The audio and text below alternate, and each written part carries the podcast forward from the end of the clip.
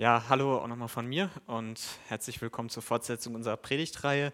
Ähm, Andi hat es ja schon ein bisschen angedeutet oder auch gespoilert. Ich ähm, arbeite im Gesundheitswesen und deswegen ähm, bietet das natürlich auch eine immer schöne Anekdoten für eine Einleitung zum Thema gesunder Glaube. Und ähm, es ist tatsächlich so, ähm, man geht ja immer davon aus, dass die meisten Leute gesund sein wollen. Also ich kenne ja niemanden, der irgendwie sagt, äh, also wenn es richtig schlimm ist, so, yay, ich bin gerne krank.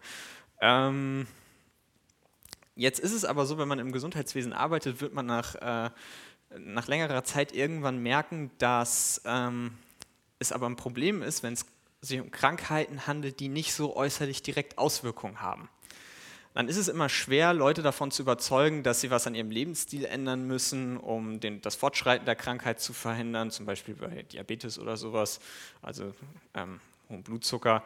Und da muss man den Leuten erstmal richtig klar machen, dass das überhaupt ein Problem ist in ihrem Leben, dass es eine gefährliche Krankheit ist, ähm, die man ernst nehmen muss.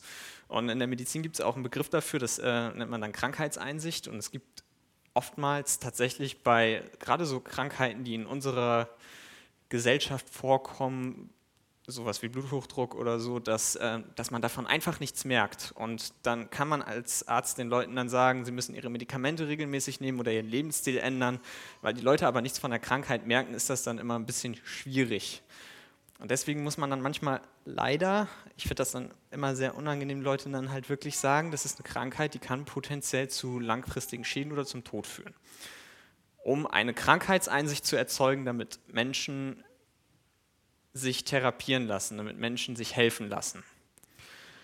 Und ich glaube, dass das ein ganz passender Vergleich ist, den man im Kopf behalten sollte, wenn wir uns gleich mit unserem Predigtext beschäftigen, weil da sind nämlich ziemlich harte Worte drin, wenn man das so liest. Also ähm, da muss man manchmal ein bisschen schlucken. Ich glaube aber, dass ähm, Paulus, der diesen Text geschrieben hat, einen guten Zweck damit befolgen wollte, nämlich um auf Probleme aufmerksam zu machen. Probleme, die zu einem kranken Glauben führen und eine Krankheitseinsicht bei den Kretern, in denen, äh, für die er diesen Brief quasi indirekt geschrieben hat, indem er an Titus schreibt, der dann den Kretern äh, helfen sollte, dass er diese Krankheitseinsicht bei den Kretern erzeugen wollte. Und deswegen wird das, was er gleich sagt, an der einen oder anderen Stelle, da wird er ziemlich deutliche Worte benutzen. Ähm, davor würde ich allerdings gerne ähm, an, letzte, ähm, an, die letzte Predigt anknüpfen, unserer Predigtreihe von Andy, ähm, um den Te Textzusammenhang ein bisschen zu bewahren. Und das vor allem, weil der Predigtext, mit dem wir uns heute beschäftigen, quasi direkt anschließt an das, was äh, Andi bei der letzten Predigt gesagt hat. Ähm, weil sonst macht das kontextuell nicht, ähm, kann man das nicht so richtig verstehen, worum es heute geht. Also, das letzte Mal im vorherigen Teil äh, hat Andreas vor allem über die Qualifikationskriterien für Älteste geredet und über die Probleme, die in Kreta waren. Und ähm, diese Qualifikationskriterien für Älteste, für Gemeindeleiter, damit endet der Text letztendlich, den, ähm, mit dem wir uns letztes Mal beschäftigt haben, und damit beginnt der Text, mit dem wir uns heute beschäftigt haben. Ähm, und deswegen möchte ich auch mit dem letzten Vers anfangen, vom letzten Text. Wir lesen Titus 1 ab Vers 9. Anhängend dem zuverlässigen Wort nach der Lehre, damit er fähig sei, sowohl mit, den, mit der gesunden Lehre zu ermahnen, als auch die Widersprechenden zu überführen. Das ist quasi so der letzte Abschnitt, der sich auf die Älteste bezieht, auf die Ältesten, auf die Gemeindeleiter bezieht. Ähm, und hier erklärt Paulus im Prinzip, warum ein Gemeindeältester in der Lage dazu sein sollte, ähm, mit der gesunden Lehre zu ermahnen, weil es nämlich Leute gibt, die dieser gesunden Lehre widersprechen auf Kreta. Es sind offensichtlich Menschen der Gemeinde gewesen ähm, innerhalb der Christenheit, die ähm, falsche Dinge behauptet haben. Dann fährt Paulus, Paulus fort in ähm, Titus 1 ab Vers 10. Denn es gibt viele zügellose Schwätzer und Betrüger, besonders die aus der Beschneidung, denen man den Mund stopfen muss, die ganze Häuser umkehren, indem sie schändlichen Gewinnes wegen lehren, was sich nicht geziemt. Ich hatte ja schon vorgewarnt, heute gibt es deutliche Worte. Ähm, ich glaube, heutzutage hätte man das vielleicht wahrscheinlich aus ähm, vielleicht einer falschen Rücksicht nicht so formuliert, aber ähm, der Heilige Geist hat es so formulieren lassen. Ähm, also, hier kriegen wir so ein bisschen Kontext für das, was, was Paulus jetzt sagt.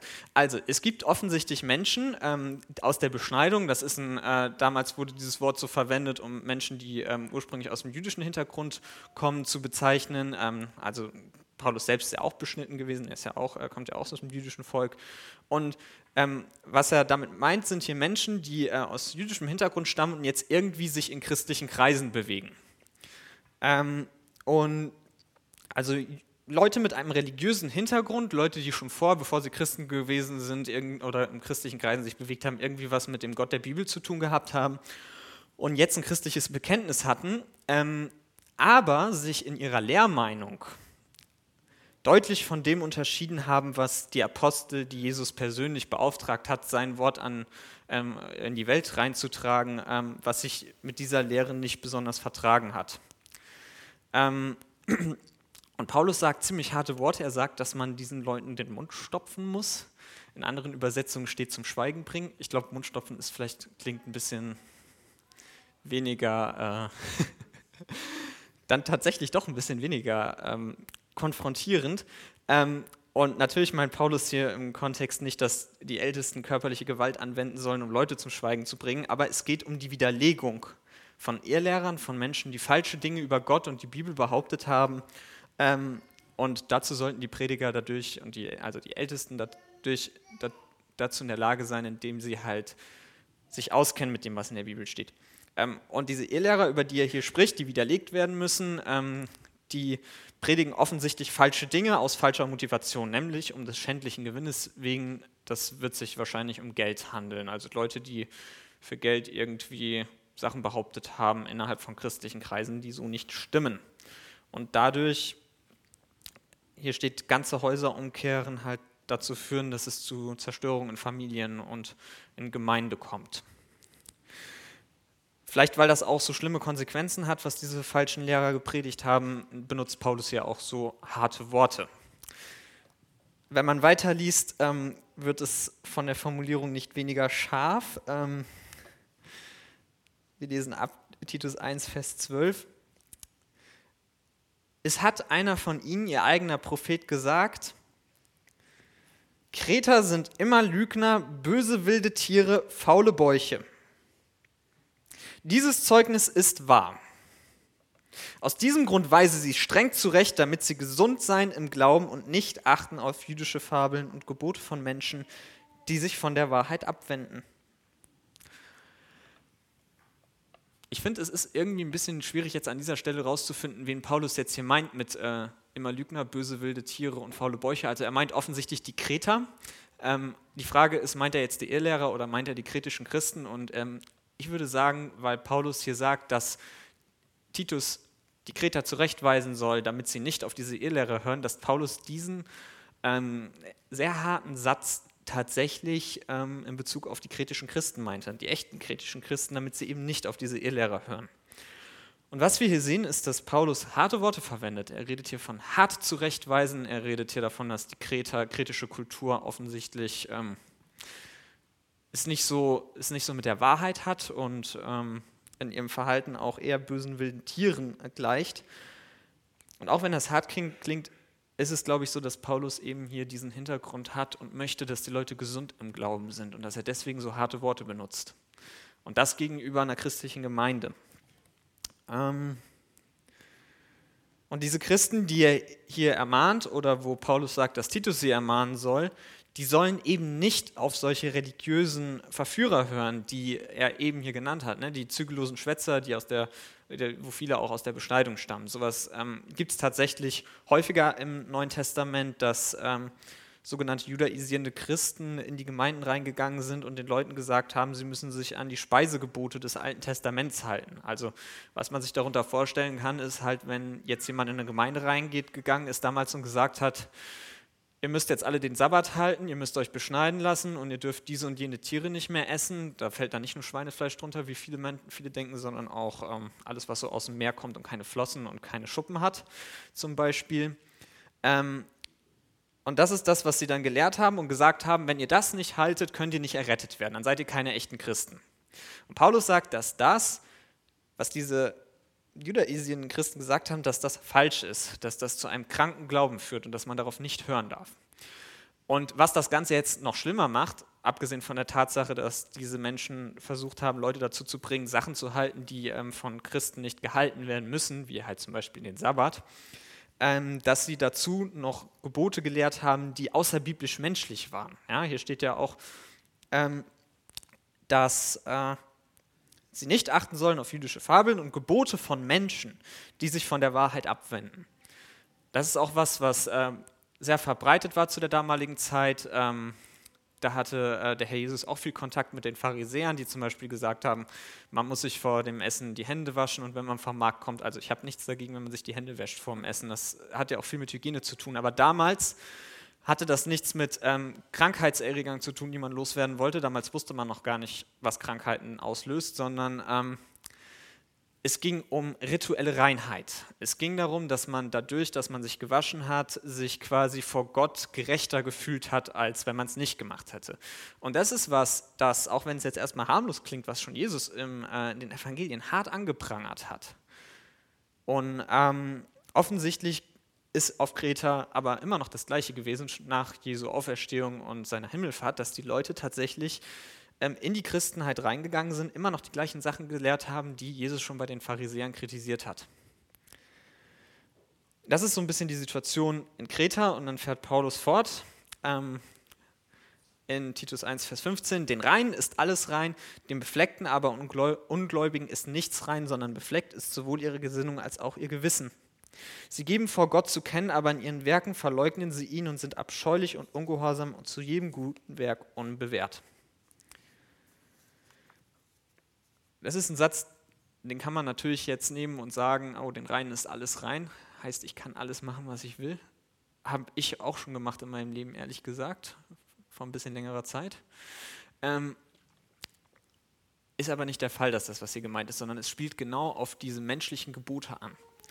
Den Rein ist alles rein bedeutet nicht, man kann machen, was ich will, sondern äh, man kann machen, was man will, sondern es bedeutet, wenn jemand wirklich wiedergeboren ist, ein neues Leben aus Gott hat, dann kann er ein Schwein essen, eine Kuh und ein Hai. Ähm, das ist völlig egal. Das macht ihn nicht besser oder nicht schlechter vor Gott.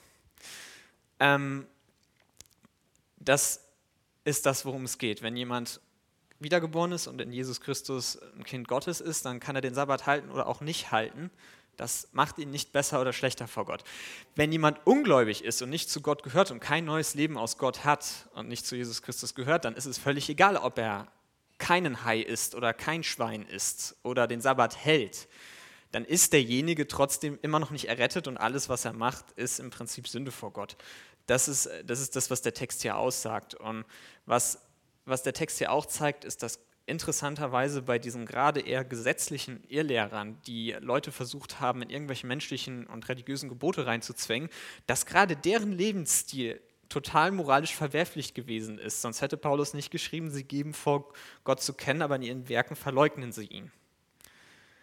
Das heißt, wir haben da irgendwie eine ganz komische, krude Mischung aus ähm, einerseits oberflächlicher Religiosität, die äh, besagt, man muss sich an irgendwelche Gebote halten, die am besten noch über die Bibel hinausgehen. Und auf der anderen Seite verleugnet man Gott in seinen Werken und tut, was Paulus hier sagt, abscheulich ist und ist zu jedem guten Werk unbewährt.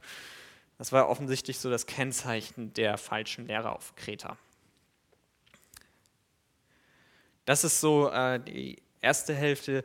Die zweite Hälfte des äh, heutigen Predigttextes, der sich so ein bisschen zusammensetzt, ist dann Titus 3, Vers 8 bis 11. Da steht dann, das Wort ist gewiss und ich will, dass du auf diesen Dingen fest bestehst, damit die, die Gott glauben, geglaubt haben, Sorge tragen, gute Werke zu betreiben. Also hier zeigt Paulus irgendwie so das Gegenteil von dem, was die Ehelehrer machen. Die, die einen gesunden Glauben haben, sollen nicht in ihren Werken Gott verleugnen, sondern sollen gute Werke tun. Denn dies ist gut und nützlich für die Menschen also diese guten Werke, die Menschen tun, die Gott kennen, sind offensichtlich gut und nützlich für alle Menschen. Also es scheint nicht irgendwas komisches, abstruses zu sein, sondern gute Werke sind nützlich für die Menschen.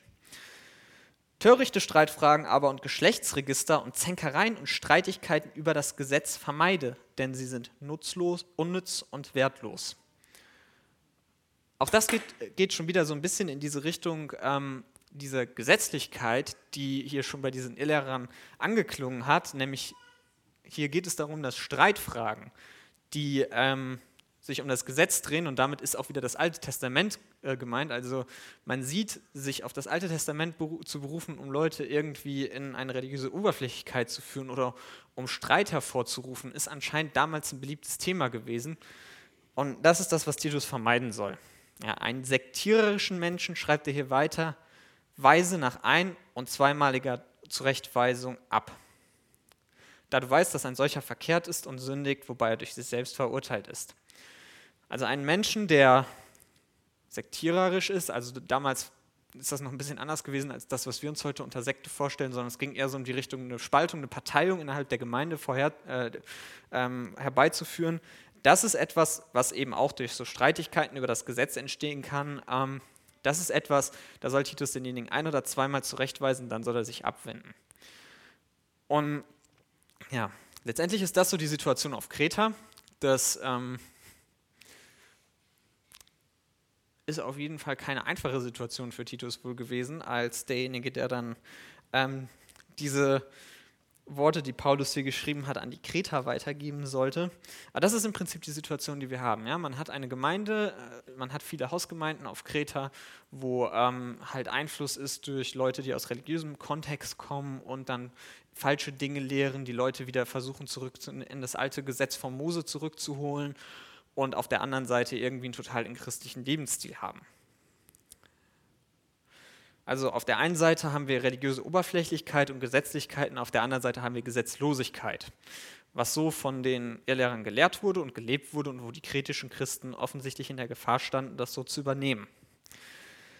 Und was am Ende dabei herauskommt, wenn das der Einfluss ist, den man auf sich wirken lässt, dann ist das offensichtlich ein kranker Glaube dann ist das kein gesunder Glaube. Dann ist es zwar am Ende ein christlicher, aber ein kranker Glaube. Paulus schreibt hier an Titus, dass er die Kreter eben zurechtweisen soll, damit sie einen gesunden Glauben haben. Ja, das hatten wir eben schon, dieses Thema, es muss eine Krankheitseinsicht kommen, damit ähm, die Leute überhaupt erst verstehen, hey, hier ist ein Problem, wir müssen was ändern. Oder es muss sich was ändern. Das ist die Situation damals in Kreta. Das ist jetzt fast 2000 Jahre her. Ähm, die Frage, wie ist es mit uns heute? Also Andreas hatte ja schon in seiner Predigt gezeigt, dass unsere westliche Kultur in Sachen sexueller Unmoral, in Sachen Geldgier und Gewalttätigkeit in keinster Weise der kretischen Kultur nachsteht. Also es ist im Prinzip so, dass dass diese äh, Situation, die man damals in Kreta hatte, wie sich die Leute benommen hatten, ne? also es, nicht umsonst gibt es dieses Zitat, das Paulus da von einem Kreter tatsächlich zitiert. Ne? Also das ist eine Kultur von Söldnern, von Leuten, die in Unmoral gelebt haben. Und ähm, ich denke, die meisten würden zustimmen, wenn sie sagen, dass unsere Gesellschaft doch eigentlich der kretischen ziemlich ähnlich ist, was das anbelangt. Die Frage ist aber, wenn ähm, unsere Gesellschaft und damit auch so die Gefahr für uns da ist, eine ähnliche Unmoral wie in Kreta zu haben, eine ähnliche Gesetzlosigkeit, wie ist es dann mit religiöser Oberflächlichkeit oder falscher Gesetzlichkeit? Findet sich das heute auch wieder in unserer Gesellschaft und in der Christenheit?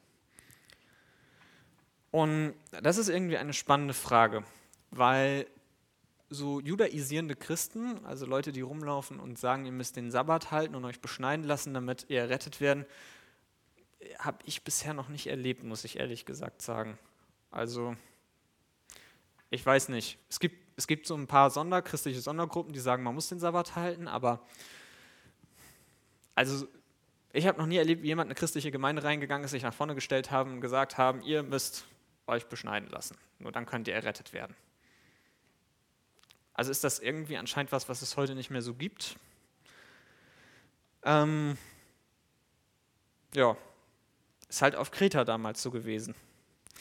Und ähm, man kann jetzt, man kann natürlich jetzt sagen, okay, ähm, kann sich hinstellen, sagen, wir müssen nicht mehr den Sabbat halten, wir müssen uns auch nicht beschneiden lassen, wir müssen auch nicht irgendwelche Feiertage halten. Und natürlich sagt dann eigentlich jeder Ja, Amen und alle gehen nach Hause und denken, das ist das Problem der Kreter gewesen. Ähm, aber ehrlich gesagt, liebe Geschwister, ich glaube, es müssen keine judaisierenden Christen sein, um eine religiöse Oberflächlichkeit und außerbiblische Gebote in die Gemeinde reinzubringen und den Glauben krank werden zu lassen. Ich glaube, das können wir nach 2000 Jahren auch selbst gut auch ohne dass wir da so einen Einfluss brauchen. Und ich glaube, dass auch wenn das heute unter anderen Vorzeichen geschieht und nicht mehr was mit, äh, mit Zurückführen zum Gesetz von Sinai zu tun hat, also zum Alten Testament, äh, aber dass wir trotzdem unter anderen Vorzeichen auch ganz arge Probleme sowohl mit Gesetzlichkeit als auch mit Gesetzlosigkeit haben. Und ich muss ehrlich sagen, der praktische Teil, also der Teil, der sich jetzt auf uns bezieht, den vorzubereiten, das hat mir echt schwer gefallen, weil ähm, eigentlich scheue ich mich vor Gott, so ein Thema, das so emotional ist, zu predigen, weil das auch irgendwie keine angenehme Sache ist und weil es auch nichts ist, was irgendwie einen immer sich gut fühlen lässt. Aber der Text gibt es so vor und man würde dem nicht gerecht werden, wenn man sich jetzt einfach hier hinstellt und sagt, ja, judaisierende Christen sind halt ein großes Problem und das Problem existiert aber so bei uns nicht und jetzt gehen wir alle. Liebe Geschwister, ich glaube, wir haben in der Christenheit ein großes Problem mit Gesetzlosigkeit.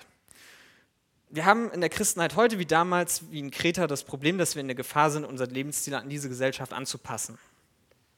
Ja, es gibt innerhalb der Christenheit schon so ein Stück weit die Vorstellung, gegen die auch immer wieder Klar, da wird auch immer wieder gegen vorgegangen, aber es gibt diese Vorstellung, ähm, man kann Christ sein, also man kann Jesus als seinen Retter anerkennen, man kann einmal die Woche sonntags zum Gottesdienst gehen und sonst ist es völlig egal, was man macht.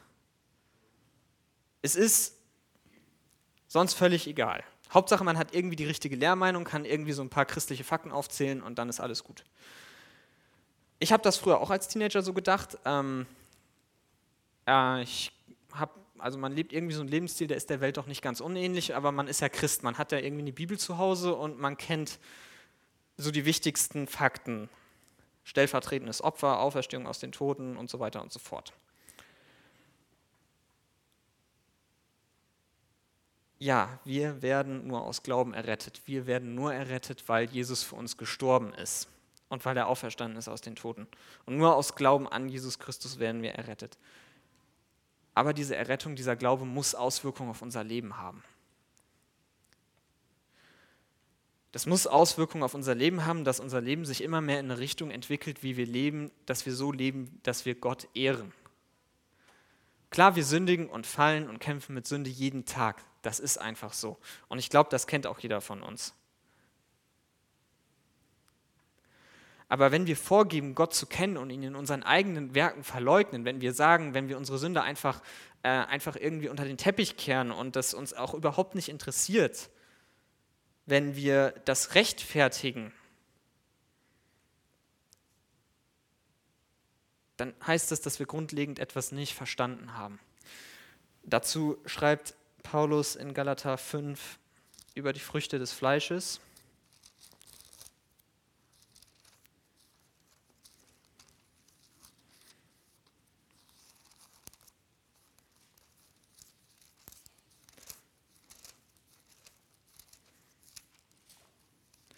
Galater 5, ab Vers 19. Offenbar aber sind die Werke des Fleisches, welche sind Hurerei, Unreinheiten, Ausschweifung, Götzendienst, Zauberei, Feindschaft, Streit, Eifersucht, Zorn, Zank, Zwietracht, Parteiungen, Neid, Totschlag, Trunkenheit, Gelage und dergleichen, von denen ich euch vorhersage, wie ich auch vorhergesagt habe, dass die, die so etwas tun, das Reich Gottes nicht erben werden. Also, Sex außerhalb der Ehe zwischen Mann und Frau ist nicht in Ordnung. Götzendienst ist nicht in Ordnung. Okkultismus ist nicht in Ordnung. Zornesausbrüche sind nicht in Ordnung und Habgier ist nicht in Ordnung. Und wenn du damit kämpfst, wenn du mit diesen Sünden kämpfst, wenn du damit Probleme in deinem Leben hast, dann ist es die eine Sache. Dann kämpf weiter. Aber wenn du das rechtfertigst und es dir einfach egal ist und das dein Lebensstil ist, wie du halt so lebst, und du nicht umkehrst davon und Gott dein Leben gibst, dann sagt Paulus hier, wirst du das Reich Gottes nicht erben. Und liebe Geschwister, wenn ich auch glaube, dass das auf die meisten von uns nicht zutrifft, dass das die Einstellung ist, mit der durchs Leben gegangen wird, glaube ich schon, dass es wichtig ist, dass wir das im Hinterkopf behalten und dass wir, dass wir das auch predigen und sagen und dass wir das auch versuchen in unserem Leben umzusetzen, wenn es auch ein Kampf ist und wenn es auch nicht heißt, dass wir perfekt sind. Aber dass wir nicht anfangen, Sünde zu rechtfertigen und so zu leben, wie es hier steht.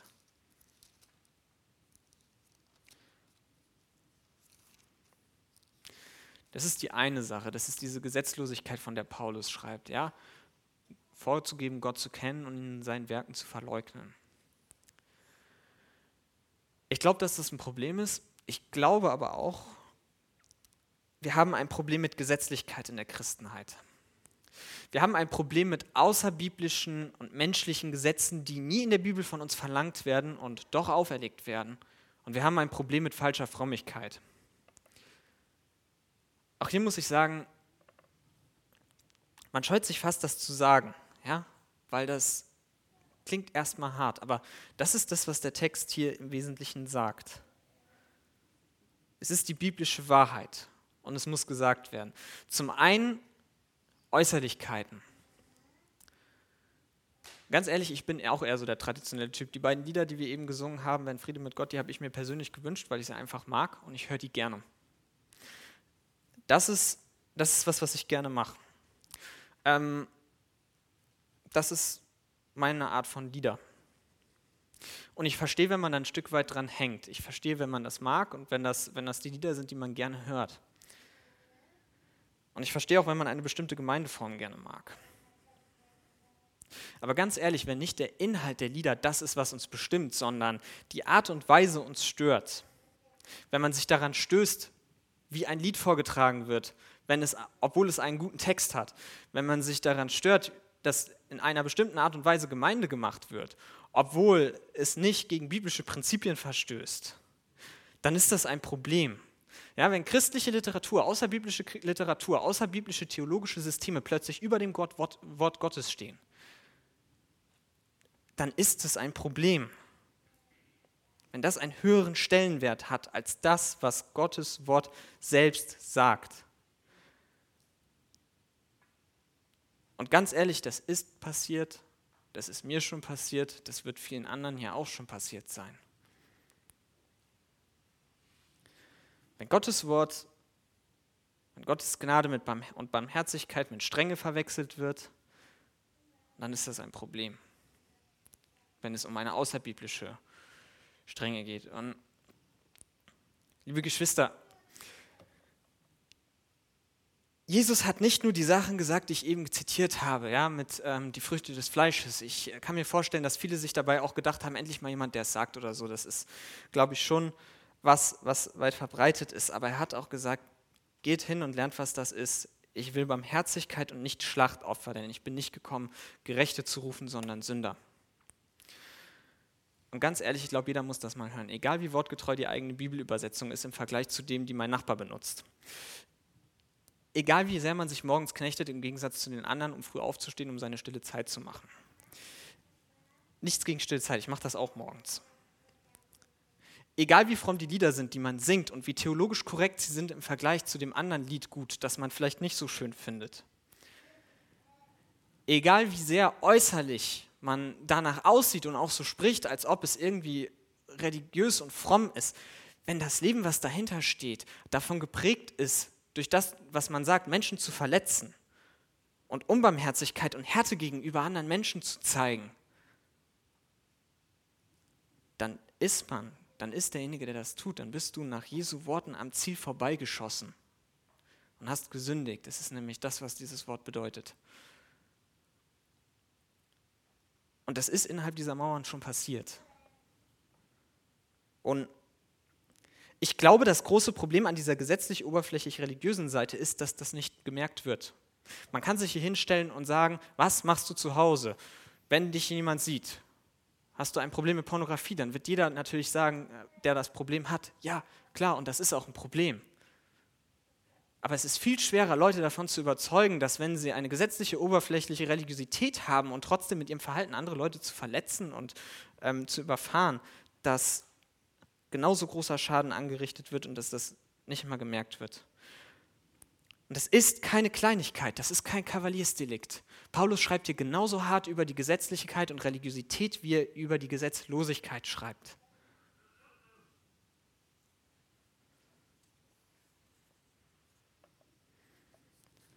Und wenn dann diese Streitfragen, wenn dann diese Dinge, diese Sachen, die nicht erstrangig sind, zu Streitigkeiten führen, wo Paulus an Titus schreibt, dass genau das vermieden werden soll, dann haben wir nicht mehr das Zentrum der biblischen Verkündigung,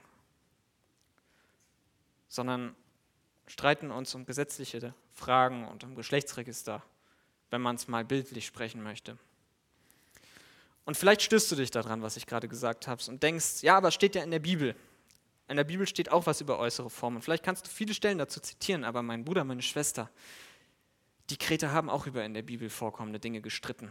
Hier steht über das Gesetz und das Gesetz ist nicht das römische Gesetz, sondern da geht es um das, was Mose geschrieben hat. Da geht es um die fünf Bücher Mose, da geht es um das Alte Testament.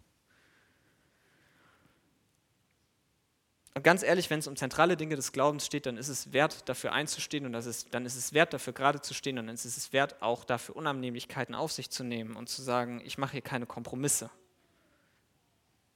Aber wenn es um äußerliche Form geht, wenn es gerade um solche Dinge geht, wo es um die äußere Reinigung des Bechers geht und nicht um die innere, dann sind das meistens Streitfragen, die in die Kategorie fallen, die man meiden soll. Eine äußere Form des Gottesdienstes ist nicht Gott gegeben. Diese Form, wie, sie, wie wir sie hier feiern, sonntags, ist an sich nicht göttlich vorgegeben. Steht nirgendwo in der Bibel, du sollst morgens drei Lieder singen, dann kommt die Predigt und danach nochmal drei Lieder und dann eine Gebetsgemeinschaft. Das steht nicht in der Bibel. Aber solange der Inhalt stimmt, ist das in Ordnung. Weil es steht auch nicht umgekehrt, dass der Gottesdienst sonntags daraus bestehen soll, erste Stunde, dann Pause, dann zweite Stunde. Und auch wenn das eine schöne Form ist, die ich gerne mag, es ist keine gottgegebene Form. Solange der Inhalt da ist, solange es eine Predigt gibt, solange gebetet wird, solange wir gemeinsam Lieder singen und auch gemeinsam Abendmahl feiern, haben wir erstmal schon mal das erfüllt, was in der Bibel steht, was wir tun sollen. Und zuletzt gilt das natürlich auch für sämtliche Dinge, mit denen man sich, über die man sich sinnloserweise streiten kann, die nicht nur in der Bibel stehen, sondern über die Bibel hinausgehen. Und man muss sich einfach mal die Frage stellen, und ich glaube, das ist auch ein Problem, was sehr oft Menschen betrifft, die eigentlich sehr bibeltreu sind, ist die Frage, womit beschäftige ich mich eigentlich und wodurch lasse ich mich beeinflussen? Ist es die Bibel? Ist es Gottes Wort, das uns dazu bringt, das zu tun, was wir tun, oder sind es außerbiblische Dinge? Welcher YouTube-Kanal ist es, der mich beeinflusst? Ich hänge auch zu viel auf YouTube ab, ehrlich. Aber wenn es das ist, was mein Leben beeinflusst, wenn es das ist, was mich davon abhält, das zu tun, was Gott eigentlich von mir verlangt, wenn es irgendwelche Internetseiten sind oder Pastor XY und der es ist, der mich dazu bringt, Dinge zu tun, die mich davon abhalten, das zu tun, was Gott von mir verlangt und mich gegebenenfalls sogar im Streit mit anderen Christen bringt oder dazu, sogar Gottes Wort ungehorsam zu sein, dann ist das ein Problem. Und ich glaube, und wie gesagt, heute ist auch dann wieder so ein Tag, wo dann halt auch Sachen angesprochen werden, die halt nicht so angenehm sind. Aber ich glaube, gerade in der letzten Krise, ich glaube, gerade in den letzten zwei Jahren haben wir gemerkt, dass das ein Riesenproblem ist dass es sehr weit verbreitet ist, weniger auf eigenes Gebet und Bibelstudium Wert zu legen, weniger darauf Wert zu legen, eine biblisch begründete Meinung zu haben und vor Gott zu einer Entscheidung zu kommen, als dass man sich selbst, und da nehme ich mich nicht von aus, sich in seinen Positionen eher von Menschen beeinflusst, lässt, beeinflusst werden lässt und am ehesten auch sogar von Nichtchristen sich in seiner Meinung so weit beeinflussen lässt, dass es Auswirkungen auf den Umgang untereinander hat und dass es Umgang auf das eigene Leben hat. Und wenn man dazu neigt, wenn du dazu neigst, vielleicht jeder Mensch neigt ein Stück weit dazu, dass du dich mehr von anderen Dingen beeinflussen lässt als von Gottes Wort in deinem Handeln, dann kämpf dagegen an. Dann lass das nicht so stehen. Wir sagen auch niemandem, der mit Lügen zu kämpfen hat, mit Habgier, lass das so stehen, sondern kämpft dagegen an. Und das muss in dem Fall auch so sein. Es muss in dem Fall auch vor Gott dagegen angekämpft werden. Es muss vor Gott ins Gebet gebracht werden. Denn der Schaden, der durch sowas erzeugt wird, der ist nicht zu unterschätzen. Das ist dann ein kranker Glaube, der dabei rauskommt. Das ist das, was Paulus hier meint. Und das ist kein Kavaliersdelikt, sondern es ist etwas, was man in seinem eigenen Leben, und da ist jeder Einzelne, der hier ist und jeder einzelne Christ mit eingeschlossen, das ist was, was im eigenen Leben bekämpft werden muss. Ihr habt gehört, ich habe gehört, wir haben gelesen, was Paulus an die Kreter schreibt, an, an, Titus schreibt, aber was er den Kretern auch im Wesentlichen weitergeben soll und wo Gott möchte, dass wir es wissen. In Titus 3, Vers 8 bis 11. Das Wort ist gewiss und ich will, dass du auf diesen Dingen fest bestehst, damit die, die Gott geglaubt haben, Sorge tragen, gute Werke zu betreiben. Dies ist gut und nützlich für die Menschen. Das ist unser Auftrag. Das ist das, wo unser Leben hingehen soll als Christen. Gute Werke zu tun, denn dies ist gut und nützlich für die Menschen. Und all das, was beschrieben wurde in dem Text, es ist im Prinzip das, was zu einem ungesunden Glauben führt.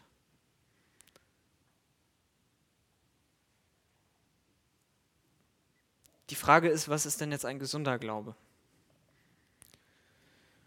Und es gibt einen schönen Vers im Alten Testament, da schreibt, sagt Gott zu Josua, nur sei stark, sei sehr stark und mutig, dass du darauf achtest, zu tun nach dem ganzen Gesetz, das mein Knecht Mose dir geboten hat. Weiche weder zur Rechten noch zur Linken davon ab, damit es dir gelinge überall, wohin du gehst. Wenn wir diesen Vers auf uns heute übertragen, heißt es natürlich immer noch nicht, dass wir jetzt den Sabbat halten müssen, weil das in dem Gesetz Mose steht. Aber wenn wir einfach mal sagen, es geht darum, wie man mit Gottes Wort umgeht, wie, wie man damit umgeht, was Gott uns offenbart hat, wie wir leben sollen, dann heißt es, dass wir weder zur rechten noch zur linken davon abweichen sollen, weder in die eine noch in die andere Richtung. Der gesunde Glaube weicht von Gottes Wort weder zur rechten noch zur linken ab. Der gesunde Glaube ist weder gesetzlos, noch lässt er sich durch Menschengebote über das Wort, die über das Wort Gottes hinausgehen, unterdrücken, noch unterdrückt er andere Menschen selbst durch das, was er tut und das, was er an Menschengeboten lehrt.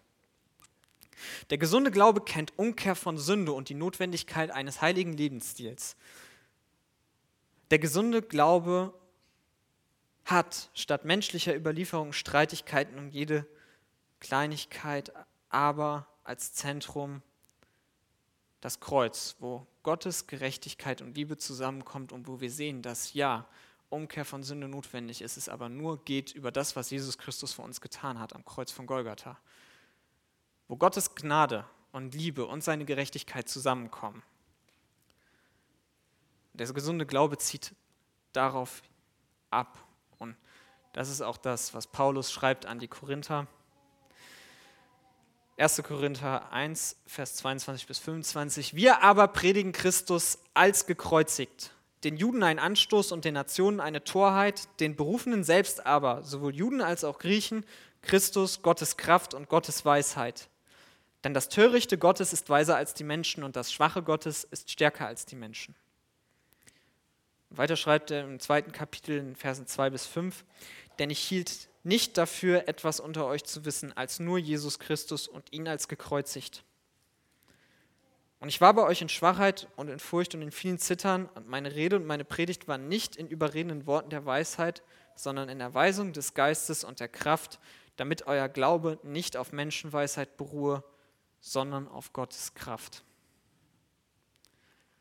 Und letztendlich ein bisschen vorgreifen auf das, was kommt, aber das, was Paulus hier schreibt, wie unsere Einstellung sein sollte als Christen. Titus 3, Vers 3 bis 7 und auch wieder mit diesem Zentrum, nämlich Gottes Liebe und Gnade.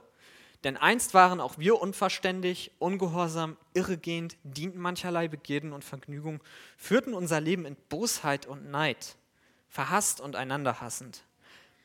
Als aber die Güte und Menschenliebe unseres Heiland Gottes erschien, errettete er uns, nicht aus Werken, die in Gerechtigkeit vollbracht wir getan hatten, sondern nach seiner Barmherzigkeit durch die Waschung der Wiedergeburt und die Erneuerung des Heiligen Geistes, den er reichlich über uns ausgegossen hat, durch Jesus Christus, unseren Heiland, damit wir gerechtfertigt durch seine Gnade erben würden nach der Hoffnung des ewigen Lebens. Das ist das Zentrum unseres Glaubens. Gottes Gerechtigkeit, die es eigentlich unmöglich macht, dass wir irgendwie eine Beziehung zu ihm hätten, aber Gottes Menschenliebe, die Menschenliebe unseres Heiland Gottes, die ihn dazu gebracht hat, seinen eigenen Sohn für uns hinzugeben, das ist das, was das Zentrum unseres Glaubens sein soll. Und deswegen sollen wir auch Werk, gute Werke tun, die nützlich sind für die Menschen, weil unser Herr und Gott, unser Heiland Gott, Menschenliebe hat, möchte, dass Menschen errettet werden und dass wir einander dienen und lieben. Und vielleicht hast du dich eben angesprochen gefühlt in der einen oder anderen Sache und hast daran gedacht, dass du vielleicht in der einen oder anderen Sache versagt hast wie ich auch in vielen Dingen. Aber dann kannst du dich auch daran erinnern, Jesus hat schon vollbracht, was du nicht tun konntest und ist für deine Sünden gestorben und hat deine Schuld bezahlt. Daran kannst du dich auch erinnern, wenn du schon errettet bist. Der Sündlose starb für dich und mich, die Sünder, damit wir ewiges Leben haben dürfen und damit Gott uns alles vergeben kann, wo wir verfehlt, das verfehlt haben, was er eigentlich von uns möchte. Und das ist es doch, was wir Menschen anbieten sollen. Das ist doch das, wofür wir eigentlich bekannt sein sollten in der Welt und das, wofür Menschen, die Gott nicht kennen, wo Menschen, die nicht, Gott nicht kennen, daran denken sollten, wenn sie an uns denken, dass wir, die, dass wir diejenigen sind, die Gott errettet hat und ihnen das anbieten, dass Gottes Menschenliebe ihn dazu geführt hat, seinen eigenen Sohn hinzugeben. Wir sollten doch eigentlich bekannt dafür sein, dass unsere Botschaft ist, Gott bietet Versöhnung an. Dass das das Zentrum unseres Glaubens ist. Dass Gott die Menschen liebt, so wie es hier in dem Text drin steht. Und dass Gott für jeden Versöhnung anbietet, der von seinen Sünden umkehrt und an seinen Sohn Jesus Christus glaubt. Und das ist eine Frage, die richtet sich jetzt so ein bisschen an uns alle. Ist es das, was wir leben, womit wir für unserem Leben stehen, womit wir, womit wir stehen, damit stehen, was wir sagen, was wir tun, was wir predigen, was wir Menschen erzählen? Ist es das, was das Zentrum unseres Lebens ausmacht und das, wofür wir nach außen stehen? Oder lassen wir uns ablenken von sinnlosen Streitfragen oder Gesetzlichkeit und menschlichen Geboten? Oder predigen wir vielleicht nur Gottes Liebe ohne seine Gerechtigkeit und predigen keine Gnade oder predigen vielleicht keine Gnade. Wir müssen wieder, immer wieder zurück zu diesem Zentrum kommen und lasst uns als Zentrum unseres Glaubens die biblische Wahrheit haben, die ganze Wahrheit in ihrer ganzen Fülle und uns nicht an falschen Dingen aufreiben, sondern schauen auf unseren Heiland Gott der uns alle in seiner Liebe errettet hat. Amen.